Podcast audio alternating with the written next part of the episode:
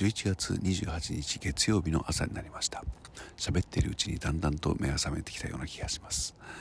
えー、昨日日曜日は一日中眠っていても可能だったんじゃないかと思われるほどくたびれていたんですけれどももともと予定があって外出を余儀なくされた。わけです。えー、しかしまあそれでもいつもよりは睡眠時間を確保することができましたので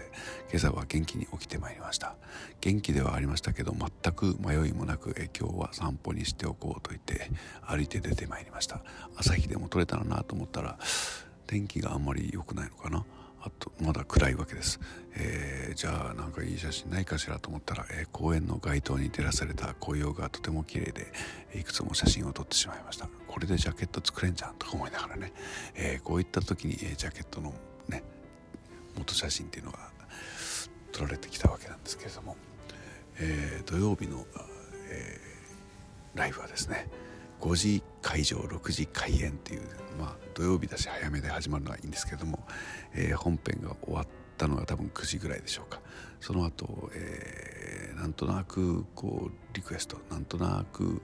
えー、そこにいる人たちが歌い出すみたいなことがずっと続きお客さんも帰るに帰れず皆さん最終電車に間に合うように走って帰るっていう のを見送り続けるという、